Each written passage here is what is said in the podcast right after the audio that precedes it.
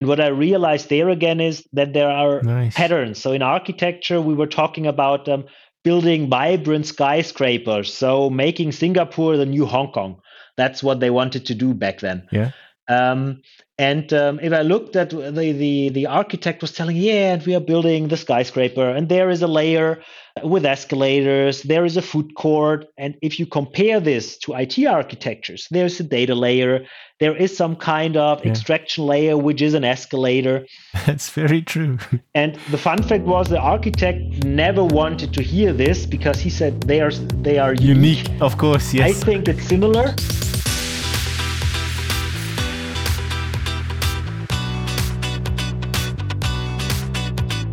What's up, folks? I'm your host, Hadley Christoffels, and you're listening to A Curious Life, the show where we delve into how the trait of curiosity has impacted the lives and careers of our guests. Campfire like discussions that serve as a window into the essence of who they are. Today's guest is a guy after my own heart, Dr. Michael Zimmer. He strives to enjoy work and does his best to make sure that those around him do too. And more importantly, enjoys the time he spends exploring the curious mind of his little boy. So today, we get a window into the life of a guy who loves all things data as much as I do. Dr. Michael Zimmer. Welcome to the show, dude. Thanks for being here. Cool, cool. Listen, uh, I've really been looking forward to this, to this, this conversation, to to finding out what's behind you. I've always kind of, you know, read your your your posts online and and the papers that you've written, and I just find it, yeah, you know, that mix between um, between deep thinking and humor and just, you know, um, yeah, zest for life. And uh, I see that in you. I I kind of I uh, identify with that, you know, and um, and yeah, I'm I'm looking forward to finding out what's behind the man. I hope. Um, um, yeah, much, but we'll see. You ask the questions. cool. Um, okay, cool. yeah. So so number one, look, I always ask my guests right at the start is, what does curiosity mean to you? So I think in the beginning, if I think of curiosity, um, I think about my youth, and um, I think it was an Australian TV show called Curiosity Show, um, where they showed all kind of research things. So that comes to my mind. If I look to it literally, curiosity is for me. Um, so I want to have fun at work. I want to um, develop new things, get new ideas. So for me, um, it's important um, to be curious because it helps me to redefine myself, got to understand new things, um, and also to become a better me, um, personal, business, but also from a f- um, family point of view. So um, it's important to learn and be curious. Yeah. Now I know I know that that you know you have a young lad, and that you know uh, again from your post I see that you're very uh, involved dad, an active dad, and kind of play out your curiosity through your son as well. How would you say um, curiosity, or what what part do you think curiosity plays in in the development of a child? So I think in the end, um, um, growing up and um, for a kid, it's about stimulations that we have to give them. So we have to be there, we have to talk with them, we have to interact. But in the end, they want to understand the world. They want to see the things and they want to be curious with their own eyes. So I think for me, um, curiosity is something uh, that is driving the kids. Um, they don't know it, but they want to explore. They have to explore, and maybe it's also by evolution that they have to do it because um, there is a German kids show where they are saying in the the theme, "Who isn't asking um, stays um, dumb." And I think it's like that. You have to ask. You have to be curious and that's what kids are doing and i think that's something that we can learn for them and also there is no stupid question um, it's only stupid not knowing and being um, afraid of asking something um, because we all have to learn I, I agree, and it's it's it's actually being the confidence in yourself to ask a question where you don't think not knowing is what defines you. So let me ask you a question, Doc. Children seem to have this natural, innate curiosity kind of built into them. Do you think that as we get older and as adults, that that what seems to be innate in children gets suppressed as you get older? so i, I really uh, think um, it is because people think they have to be formal. They have to fulfill some some um, rules and I think we want to be straightforward. Nevertheless, um, being curious, asking questions um, is important. And um, my wife normally calls me her third child. Um, and I think um, it's a compliment. yeah, same here. Uh, my wife does the same for me. And so I want to be curious. And if you look at my LinkedIn posts or stuff with the family, I want to show the people that they that there is family life, that you can learn, that you don't have to be um, um, too strict or fulfill all kind of um, laws. So I'm chief data officer of an insurance, and I'm running around nowadays in t-shirts in some situations. Yeah, and it's good because um, we can. And um, just um, wear, wearing a formal shirt doesn't make me a better person. And it's the same with asking questions and other things. So we have to be curious. Com- completely agreed. It's the asking or, or not knowing something and having the confidence to ask questions um, about something you're unsure of. I, for me, I think that shows, um, you know, is something that I think is positive rather than what some perceive to be negative and not wanting to be seen, not knowing an answer to something. Because there's so much out there, you can't know everything, right? That's a good point that you mentioned. So in consulting, I learned um, sometimes it's good to ask um, also stu- if you don't know, ask stupid questions. It's better to ask them because then you understand something. If not, you won't speak the right language.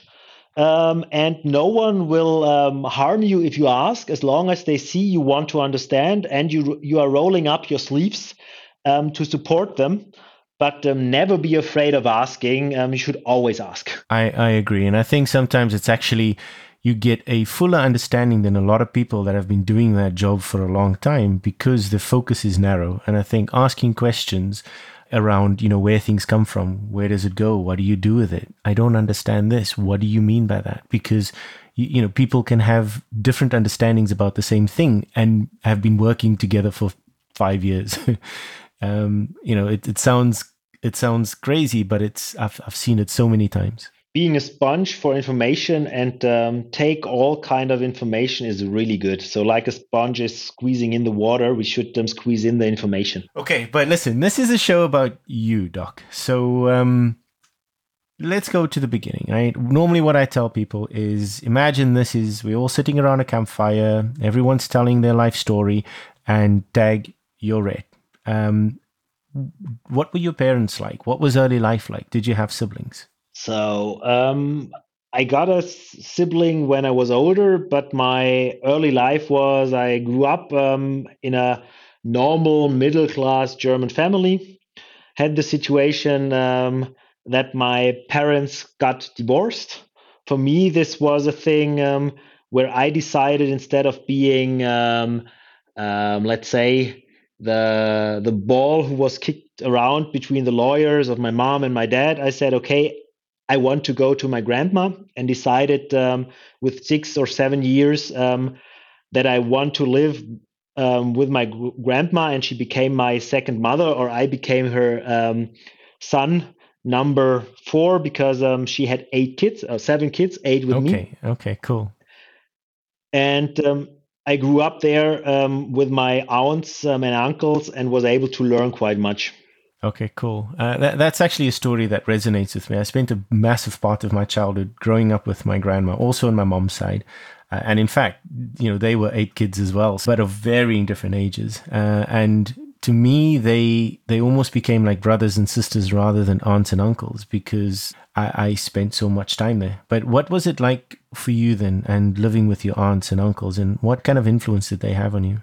So um, they were older. So my uncles and aunts were um, about thirty years older. Um, or 20 to 30 years older than I was. So for them, I was um, the little nephew and they supported me. So um, the uncles learned me how to become um, to to do things in the house, repair things. Um, my aunt, who was around in academic, um, supported me with computers. I was standing next to her for hours and um, looking how she worked. I learned how to use shortcuts in um, in Word. She she bought me her fir- my first computer. Awesome. Um, and I did some programming, but also for she um, she um, um, she raised my interest to German punk bands with let's say um, um, um, lyrics that are um, critics to to society, and this also helped me to to to look behind um, cool. um, the happy life of a middle aged class. yeah, yeah, yeah. Behind the scenes, essentially, right? yeah. Okay, cool. How did that kind of exposure to computers then influence you and what you're doing today? Did it have an influence, or was it? What was the route, at least to through schooling, to uh, what you chose at university?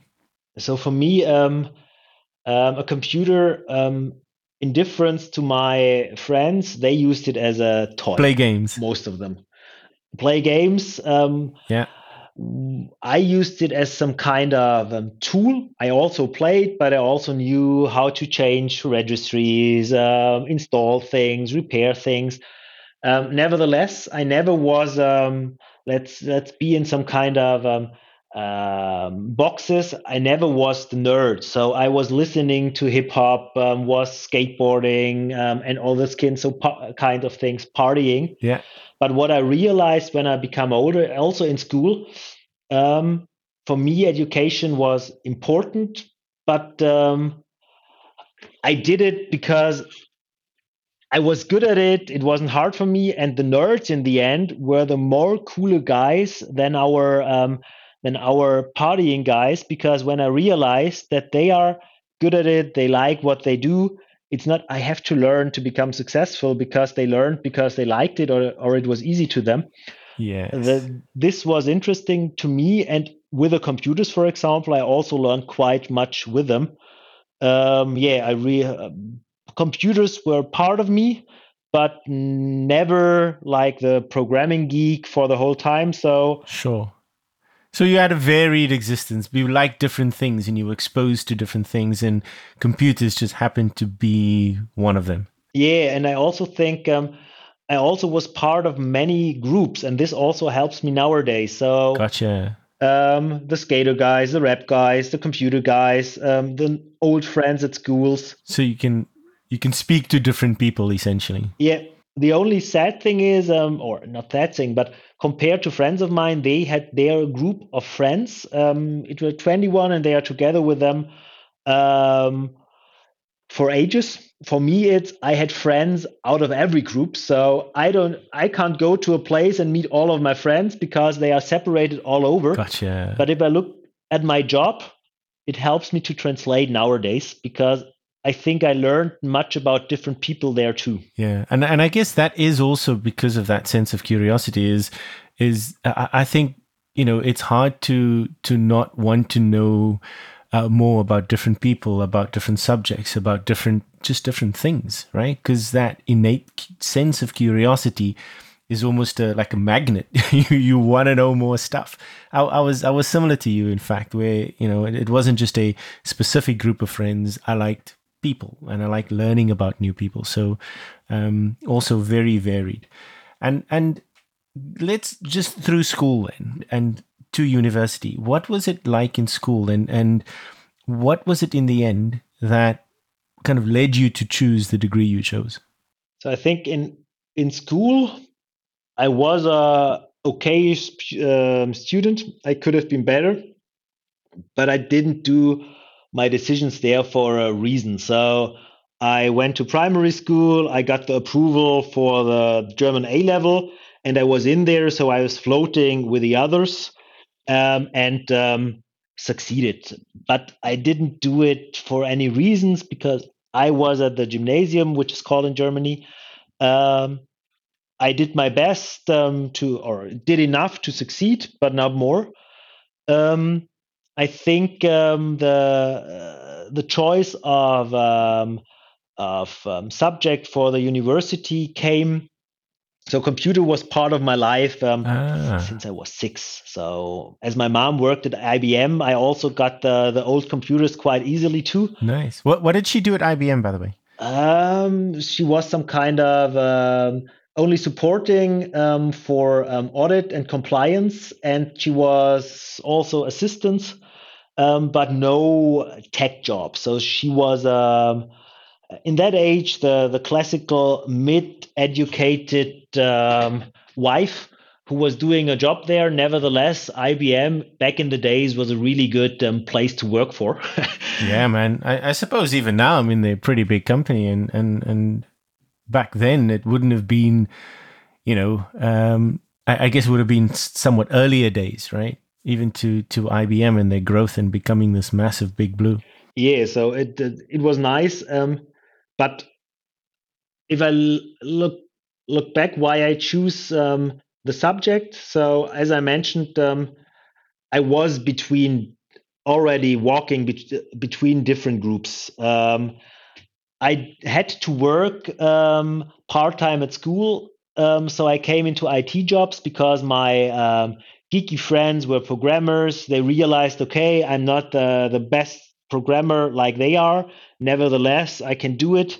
Um, I'm better in communication and I started as a programmer in a small company for um, school software, and ended up being the the hotline um, release guy, going to the schools, talking to the teachers, getting requirements, understanding their problems.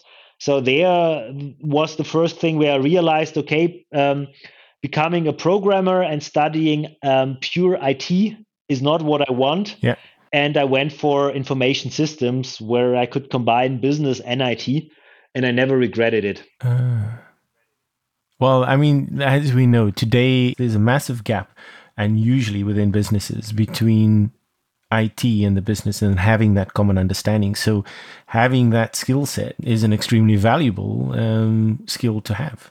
So, and you realizing that that early on, uh, I guess, is is uh, is pretty cool as well so your first job then what what happened kind of between your first degree going into your first job and you then doing your doctorate okay so um, i was one of the germany we changed our um, university system from diploma to bachelor and master so i was one of the guys uh, who did the first bachelor um, degree um, in stuttgart which was not so funny. 70 people started um, to do the bachelor, um, 11 got the bachelor, so about um, 60 people failed. Um, at least. Wow. Over what period of time was that that the dropouts happened? Um, mainly in the first one and a half to two years. The the 12 to 15 people um, they succeeded later on. Maybe not like me um, in the normal period um, of the study time, yeah but one or two years later. Gotcha. But um, we had a, massive, a massive dropout. okay. And was it was it really difficult? Is or, or or did they just not like the content? What what was the main reason? Um, in the past in Germany, you had some kind of pre-diploma and um, the diploma phases. And um, in the pre-diploma, it was about um, um, getting a, a C, and that's fine. Um, but with a bachelor's degree, um, they didn't realize that we had now um, 60% of such exams where you had a, um, a, a, failure rate of 60 to 80%, and we had also some classes where 100% failed. Whoa. Um, and they didn't realize it. And the really bad thing was they also didn't realize um, that it was important for us to get good grades from day one. So um, gotcha. I got my bachelor's degree with a C, and still with a C, I was part of the top 10 of my peer group. Whoa, okay. So that's something you can't tell. Um, but um, with a bachelor in the pocket, um, I did my master's degree. So with that, so you did it. You did it immediately afterwards, or did you go work somewhere first? Um, I worked part time um, when I was studying, so I um, kept on um, doing the master's degree. Um, and um, while I did that, I also made one in the end of the master's one semester in Singapore. So I started. I wanted to go to China. didn't manage to learn Chinese language, and then I thought, okay, let's go for Singapore. It's Asia. I wanted to check out if I can work there. Cool. And what year was this, by the way? Um, I think it was 2006. Okay. 2006. So so I'm trying to kind of put that in the context of where Singapore was at that point in time, because you know today, of course, it's it's um, it's a financial hub. Um, it was you know. two uh, Marina Bay Sands wasn't there, but still it was a quite impressive city. Um, yeah, it's still changing. And what? So what what was it like? How long? So how long were you there for? About uh, a bit longer than four months. So, and and was that enough time to kind of get uh, engulfed into the local culture and people, or what what what was your focus when you were there? So I wanted to to to see if I can live in Asia. So I focused on meeting. Um, um, students from Singapore, um, also exchange students from China, Taiwan, um, and other countries. So I spent much time in um, in um, in museums together with them, wandering around. Um, I also partied, but um, it wasn't um, the the most important thing. The main thing, um, like yeah, others yeah, did. Yeah. So it was interesting, and I understood um, Singapore quite well. I think also because of my subjects. Gotcha. And I guess seeing that and getting to that through the eyes of local students. Um, I mean, th- that is something that not many people will, you know, experience. But uh, local, um, it was more impressing than in the end of my studies. Um, I met friends from China, also then from um, Taiwan, and I traveled to to Shanghai in the winter, and I lived um, at a friend's house. At first, his parents um, weren't able to to give me a room, um, so I lived some nights in the dorm room. Um, okay. The real one for Chinese person. One of my uh, ah. classmates um, was uh, in Shanghai at the same time and said, "Yeah, it's like a hotel." And the only thing that I'm realizing is that the the the hand um, what is it? The hand the handrails um, yes. are not as high as in Germany. Um, and I was in the the real student home. There was no um, there was no heating. Um, we were sleeping on uh, a mats which made uh, no mattresses. It was more or less like um, uh, sleeping on the floor. Linen. Um, yeah. There were four people in a room. It was interesting. I met many people, but there also you could see um, um, a country. Um, living in the country is different than living in some kind of expatriate bubble. Yeah, and it was yeah. the same when I was traveling around with them. I was in a region where I was the only long nose. No one could yeah. speak um, um, English. I couldn't speak Chinese, so I had my phone with me and um, called my friend. Chi, could you tell um, driver where I want to go? Um, it worked out quite well. Traveling is something that impacts and and changes mindsets and and really kind of you know um, I think can have a significant impact on on the individual and who they become. How did your time in Singapore and that time in China impact you? I think it. So on the one hand, um, I had time to um, to look left and right, to be curious. So almost all of my classes were finished. Um, so I was able to study um, generic in Singapore. So I had classes about Singaporean society, about Chinese history, about architecture. And what I realized there again is that there are nice. patterns. So in architecture, we were talking about um, building vibrant skyscrapers, so making Singapore the new Hong Kong. That's what they wanted to do back then. Yeah. Um, and um, if I looked at the, the, the architect was telling, yeah, and we are building the skyscraper, and there is a layer with escalators, there is a food court. And if you compare this to IT architectures, there's a data layer, there is some kind of yeah. extraction layer, which is an escalator. That's very true. and the fun fact was the architect never wanted to hear this because he said they are they are unique. unique of course, yes. I think it's similar. Um, but I learned much um, out of curiosity there. And the other thing was, it was nice to see how other people live, um, that there are other situations, and that the the expat bubble that I mentioned is something completely different than living in the the real dorm room um, and things like that.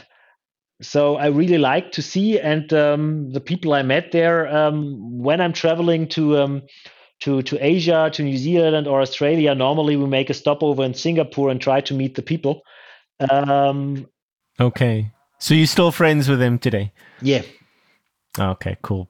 That's that's awesome. And you know, last question just about this. The the architectures was uh, are there some prominent buildings that that that's you know you can point out today that you were speaking to the architect about? Or is it just like one of those big skyscrapers in so what they were discussing was um, in hong kong there was it was some of banking tower where they had um, who were the first one who had some kind of light show. Um, and this was um, the biggest example for them. So back then singapore had some skyscrapers but it wasn't the fancy marina bay sands um, things um, it was more or less like um, USA and Hong Kong had um, the lights, being vibrant, doing shows, and that's what they wanted to do. I think it was the HSBS Tower or something like that that they wanted to copy.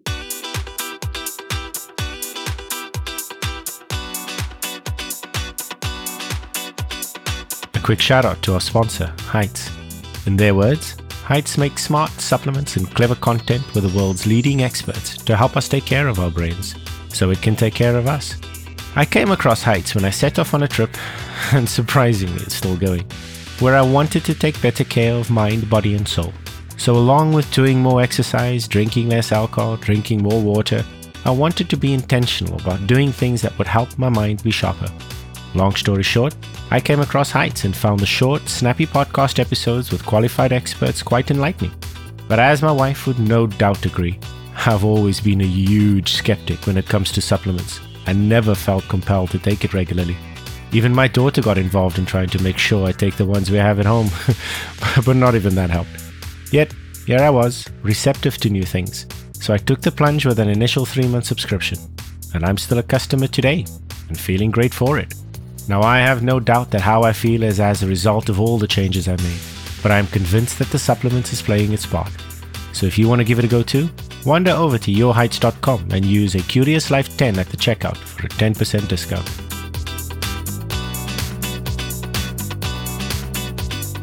Cool. So, I mean, this sounds like a really, really interesting part of of your life and and you know where you were exposed to a lot not just from an information perspective but also socially and culturally um, and all of which are an important part of who we are right? Okay so now the world of work. Like during this period you mentioned there was a part-time job. What was that? And where did it kind of go from there to where you are today? So so kind of take us through that journey. So um since my times at school in 1999, um, I was working for the small software company, but besides that, um, I worked then as a as a researcher at a university chair. Um, I did some smaller jobs, and I also had a new hobby, which I think is quite important for me nowadays. I did um, radio at the university radio. Okay. Where I learned to to stand to listen to my voice. Um, and it also helped me to speak up, to speak before um, big groups. And that's also important for me because, as you've seen, um, I like speaking, I like being presenter, but it was part of studying. Um, and this was also, I think, one of the reasons in the end I took one year longer um, than the the normal period would be. Yeah. But I learned quite much. Um, and um, had the time to to look left and right to be curious again in the end. Understood. Okay. And so so from that job then what was the next one? So um, i had friends um, who did the phd in consulting so i thought it's quite interesting. I applied for the same consulting firm um, as an intern and um, wanted uh, did my master's degree there. Um, in the end, um, it didn't work out um, to get a job there. Um, nevertheless, um, one door um, closed, another opened, and um, I got an offer um, from uh, a small BI consultancy for a part-time job. A professor opened uh, opened up a role in um, information systems to to write a PhD, and it came together, and I got this without being stuck full time in consulting. So in the end, gotcha. it was the better choice. Okay, okay, perfect. Did you start that job and left it, or, or you didn't actually do it at all? So, um, um, apply. I applied for a job, and in the end, they told me, um, "Ah, I'm not the right guy for management consulting." I see. Which was a fun fact um, because um, as an intern, I had a project where I built a BI solution for a pharma company. So I was the customer. I was working as a consultant, not as an intern. But in the end, they said um, yeah, you are not for management consulting. But if I look back, I think I made a mistake to also apply to another company and they heard of it. And in the end, they weren't happy about that. I see. Okay. Okay. So the, a complicated situation. Um, okay. But so now you started this new role at the BI consultancy. And again, you were because you seem to have had this this uh, you know mostly do work in academia in parallel right which which again seems to be the case here. You're saying you went into this BI consultancy while still being able to do your doctorate. Yeah, so I was part time um, doing consulting, um, 50% consulting, 50% PhD. Um, luckily, it wasn't um, that I had to work um, two and a half days um, every week. So there were weeks where I was fully at the university, other weeks where I was doing fully consulting. I see. But in both jobs, I was able to um, be supported and to also um, get yeah um, tasks. So in consulting i was lucky. My boss it was winter um, he had an injury he broke something and then he mentioned oh and by the way you have to go to the customer. It was um, i think month three um, at that company um, and i was alone at a bank. Um, i did the job and in the end, some people said, yeah, he was doing a good job, but um, no, he shouldn't be the project manager. He's too young. So the um, the what my boss did then, we were in a meeting with the old guys from the bank. He was sitting um, in the back of it. I was doing the presentation. Sadly, he didn't tell me that I had to do the presentation. So uh, this was also a surprise for me.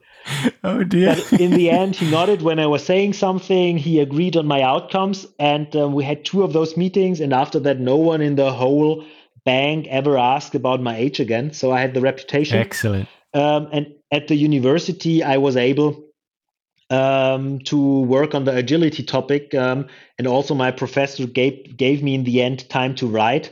So this was um, important to succeed there too. Fantastic. And and what was your PhD? Um, I did my PhD about um, agility and data architectures. So in, back in the days, it was called data warehousing.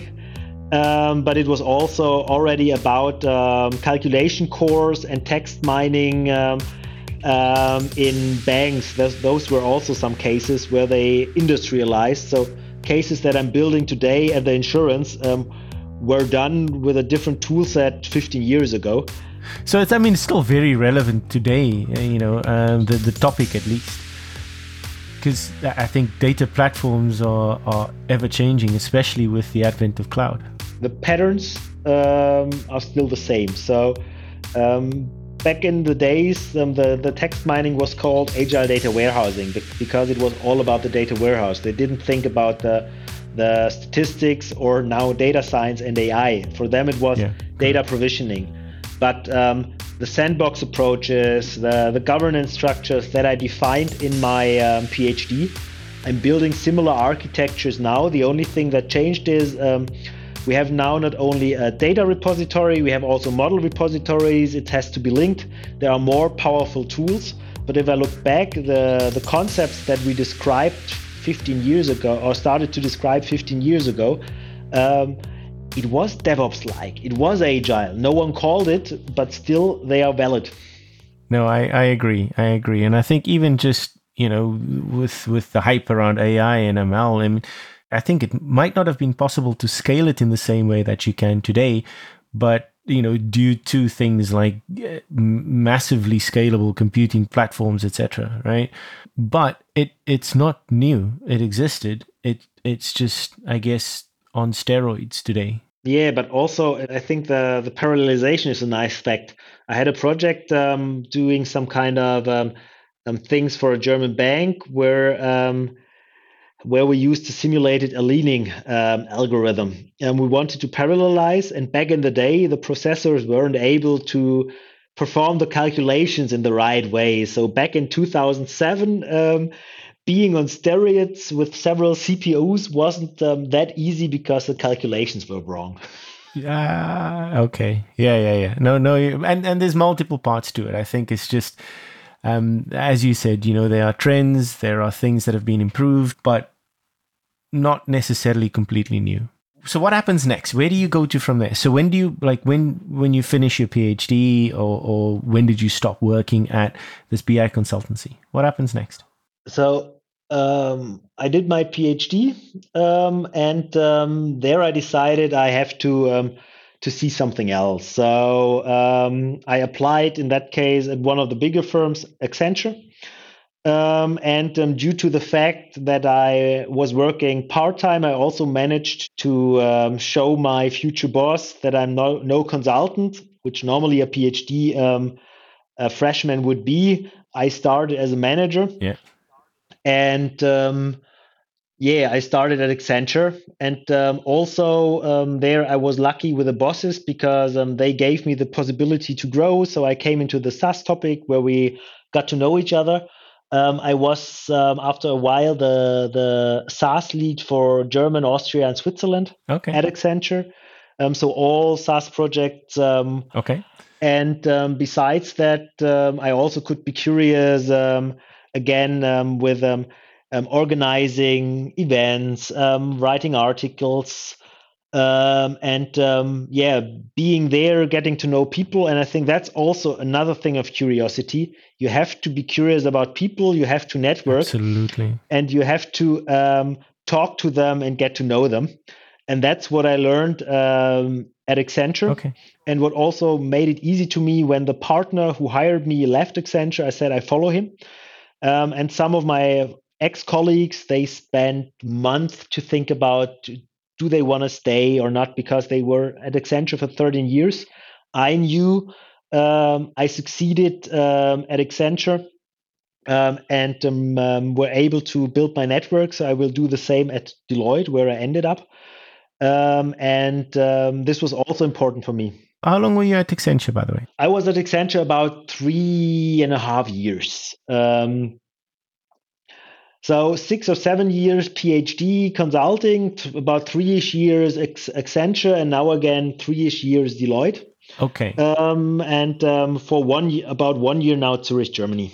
Okay, cool. And between like you know consulting for the big four, like Accenture and Deloitte, going from a, a, smaller kind of BI consultancy, what was the differences and, and what were the, the most impactful things that you learned and were, were I, I guess, added to you as an individual? So I think um, one thing is Accenture is the big delivery machine. So um, they know how to handle big projects, everything is controlled. Um, there were metrics um, when I was um, um, less than a percent um, um, away from my monthly goal, I had to show why. So they were really good managed. That's what I learned here. Okay. Uh, here, plus I also learned it's about the people because I like to to be there for people, and I also got some kind of um, in my year one also some kind of leadership award where the people said you are doing a good job. You are helping us grow. Nice. So this was something where i learned. Um, i never thought i could succeed there.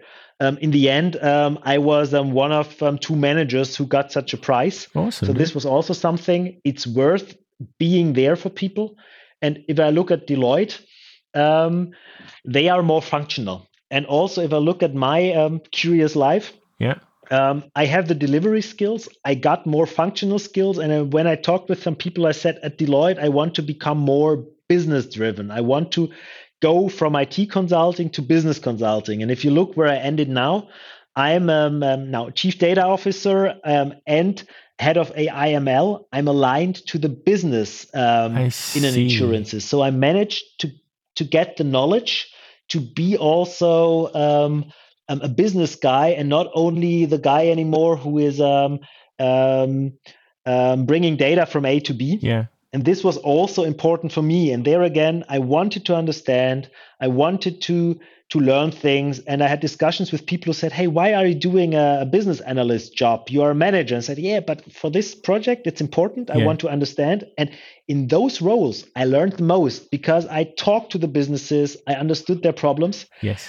and um, this was also important. Being curious even if the tasks um, on the the first side wasn't that interesting or wasn't that good for my career in the end um, it helped me to to be successful in business. Ah, and and by functional you mean the business side right? So when you say deloitte is more functional and you learn more functional stuff you, you mean from an sme perspective?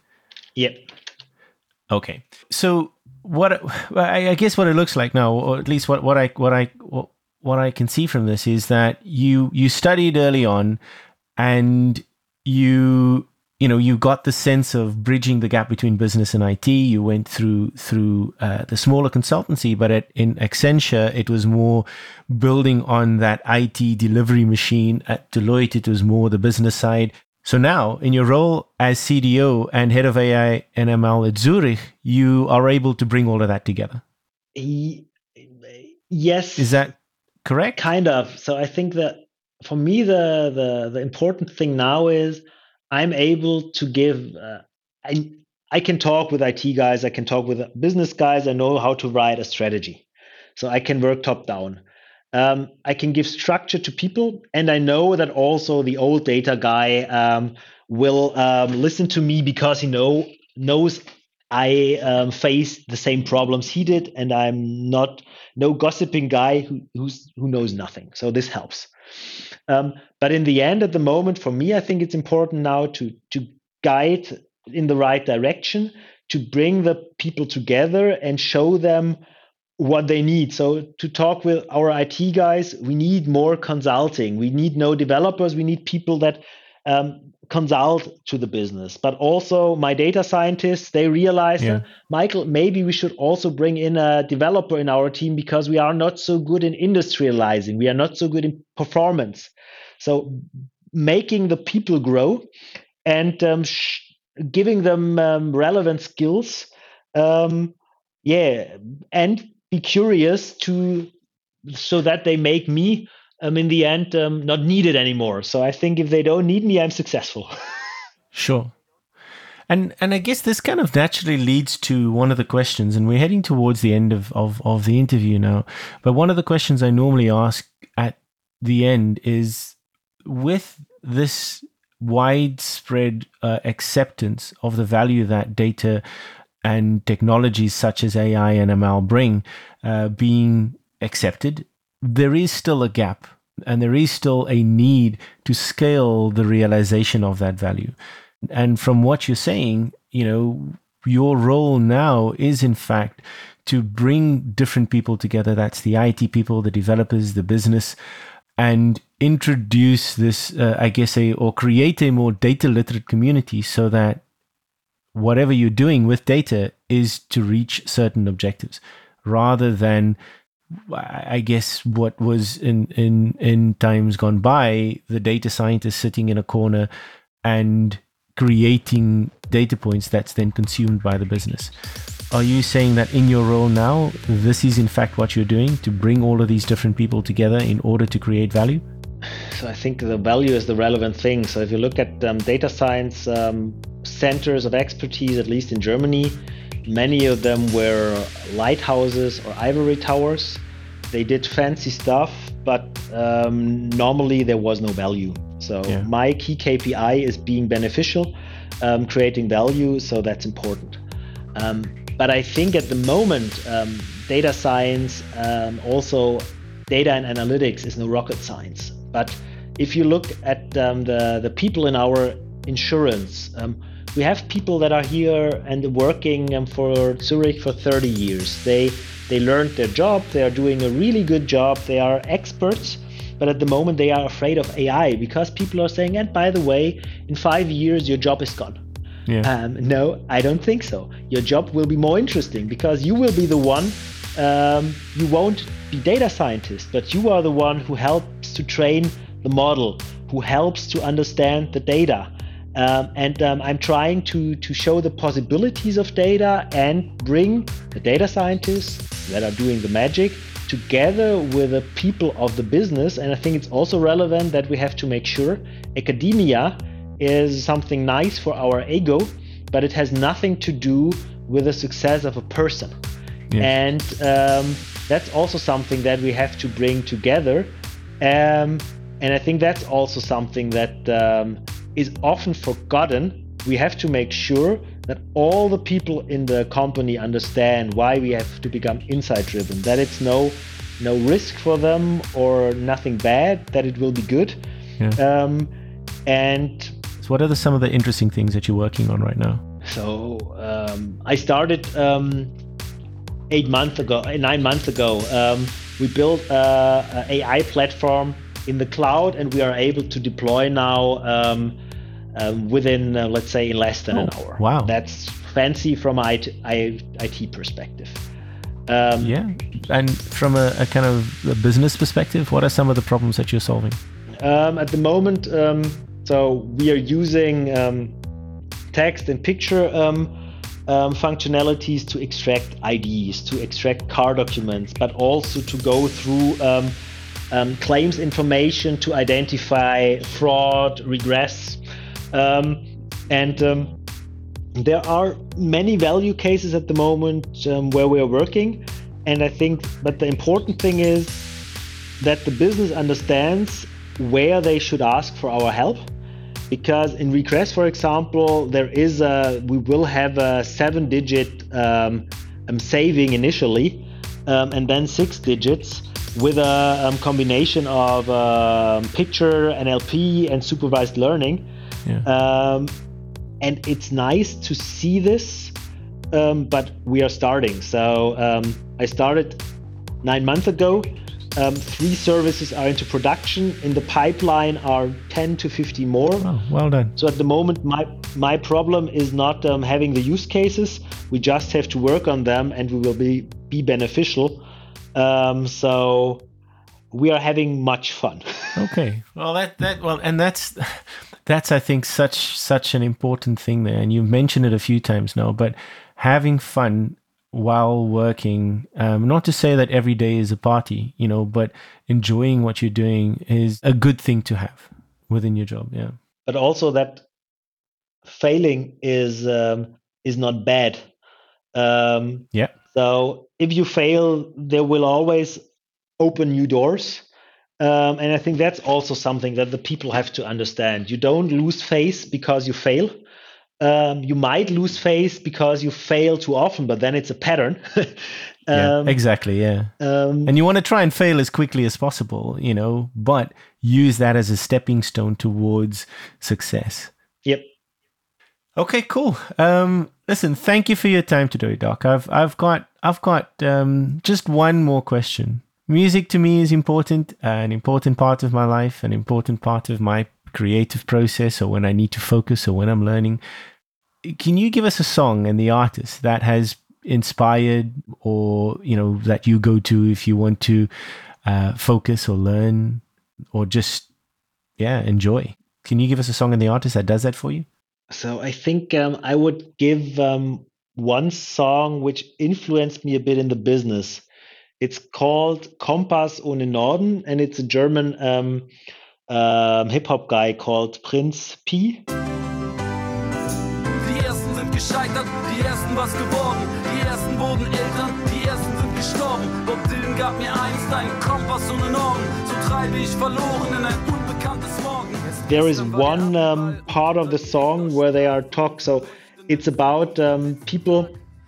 Um, he's recapping his life, school, what happened to people, um, and there's one um, part where he meets his um, former classmate and he's talking about his fancy life, the fast cars, um, the money, the Rolex, um, um, and all those things. And in the end, he's saying, um, "I looked into his eye, and um, um, and he wants to yell because now he's a fish."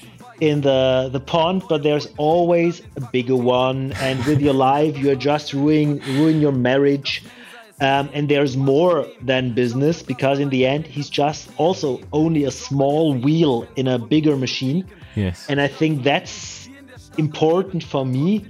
Um, you shouldn't do um, career for the sake of having status symbols. There's much to do, and also family, having kids, um, learning is important, and um, just having status symbols um, is no good thing. And knowing that there's always someone stronger, bigger, better, Yeah. faster Yeah. is also something good to know um, because there is a time where you will fail, but you have to stand up.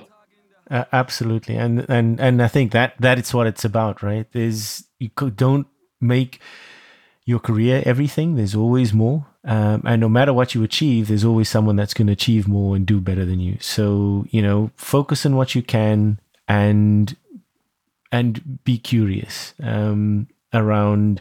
I guess, as you say, with your children in your work, but with everything else as well. Um, okay, no, well, listen, Doc, that was that was interesting, um, uh, and thank you for giving us that little window into your world, into your life. Uh, really appreciate it. And until the next time. Thanks for the opportunity to speak.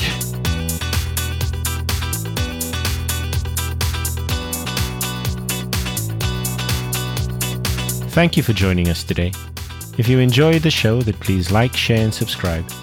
Original music created by Solar Kid, produced by Spotcaster at Baobab, and branding by Victoria at Generic, a Moax Sun company.